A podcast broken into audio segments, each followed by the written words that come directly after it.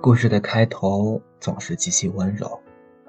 人和人刚认识的时候最好，新鲜又浪漫，虚伪又热情。但是逃不了新鲜感的死循环。看到这样一句话，很多人在刚刚认识的时候最好。看到之后觉得挺有感触的。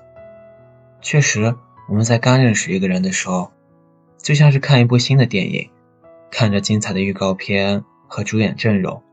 心里面就会期待，而且充满好奇，迫不及待的想要看看电影主要讲了个什么故事。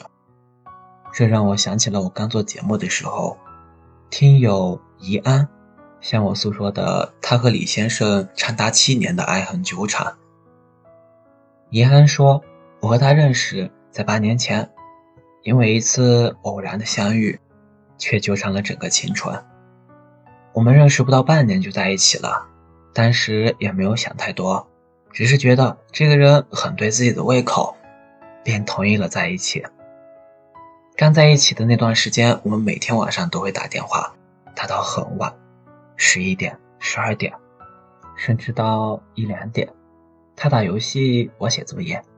有时候他熬不住了，就会先睡觉，但是电话他不会挂断。他跟我说。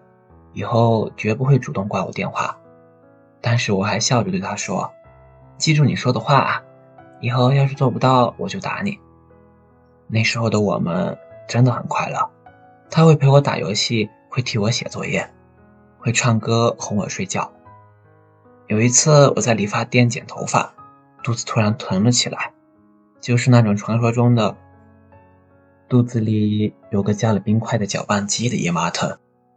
硬撑着把头发剪完，他帮我背包，像缠一个重症患者似的把我缠了回家。进了房间，就让我赶紧去床上躺着，帮我盖好被子，然后马上烧热水泡红糖。虽然疼痛的劲儿已经过去了，但还是乖乖的躺着，看他忙进忙出的。泡好红糖水给我放在床头，他回了自己的房间一下下。回来时发现我在玩手机，红糖水放凉了也没喝。本以为他要责怪我，结果他默默地端起来喝了，又去重新给我泡了一碗热乎的。后来啊，我们的关系还是渐渐疏远了。大概是什么时候开始的呢？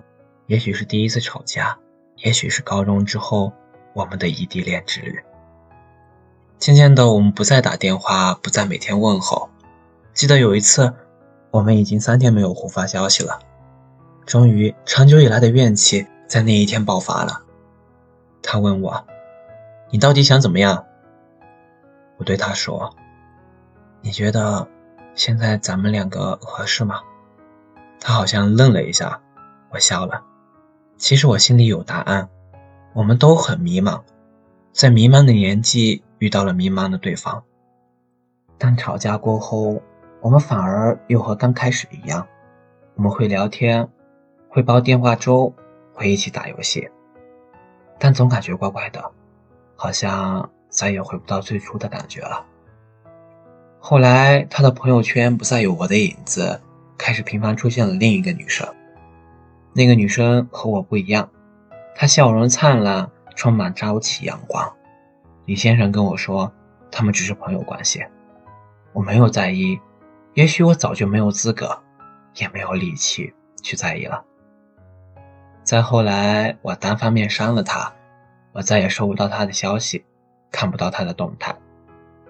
其实到现在，他还在求我跟他复合，不过我大概不会同意了，因为我知道我们早就回不去了。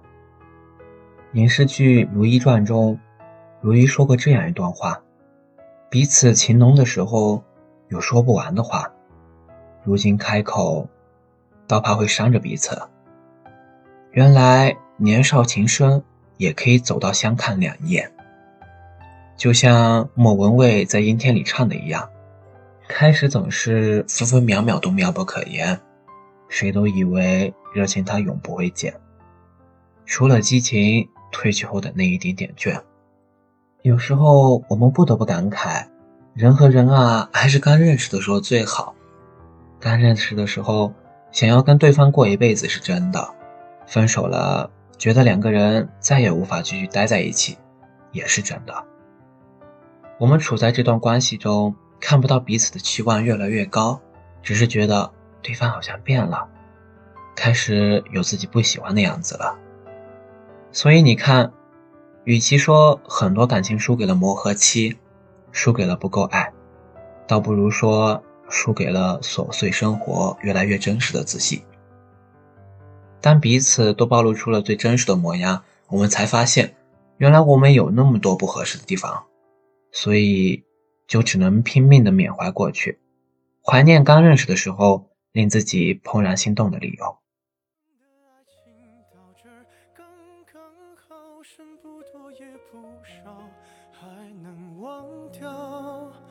我应该可以把自己照顾好。我们的距离到这儿刚刚好，不够我们拥抱，就挽回不了。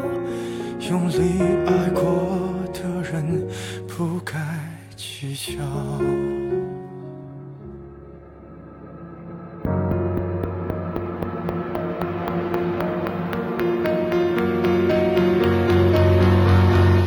否要逼人起了家，亮出一条伤疤，不堪的根源在哪？可是感情会挣扎，没有别的办法，他劝你不如退下。如果分手太复杂，流浪的歌手会放下吉他。故事要美必须藏着真话。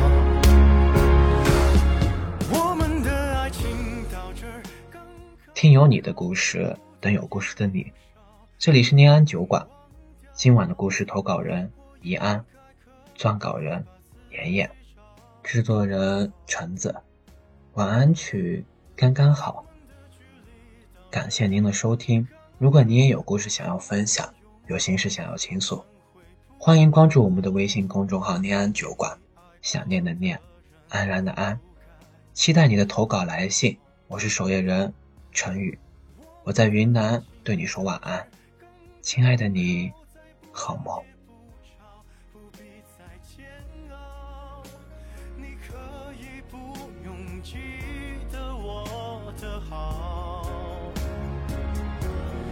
我们的流浪到这儿刚刚趁我们还没到天涯海角。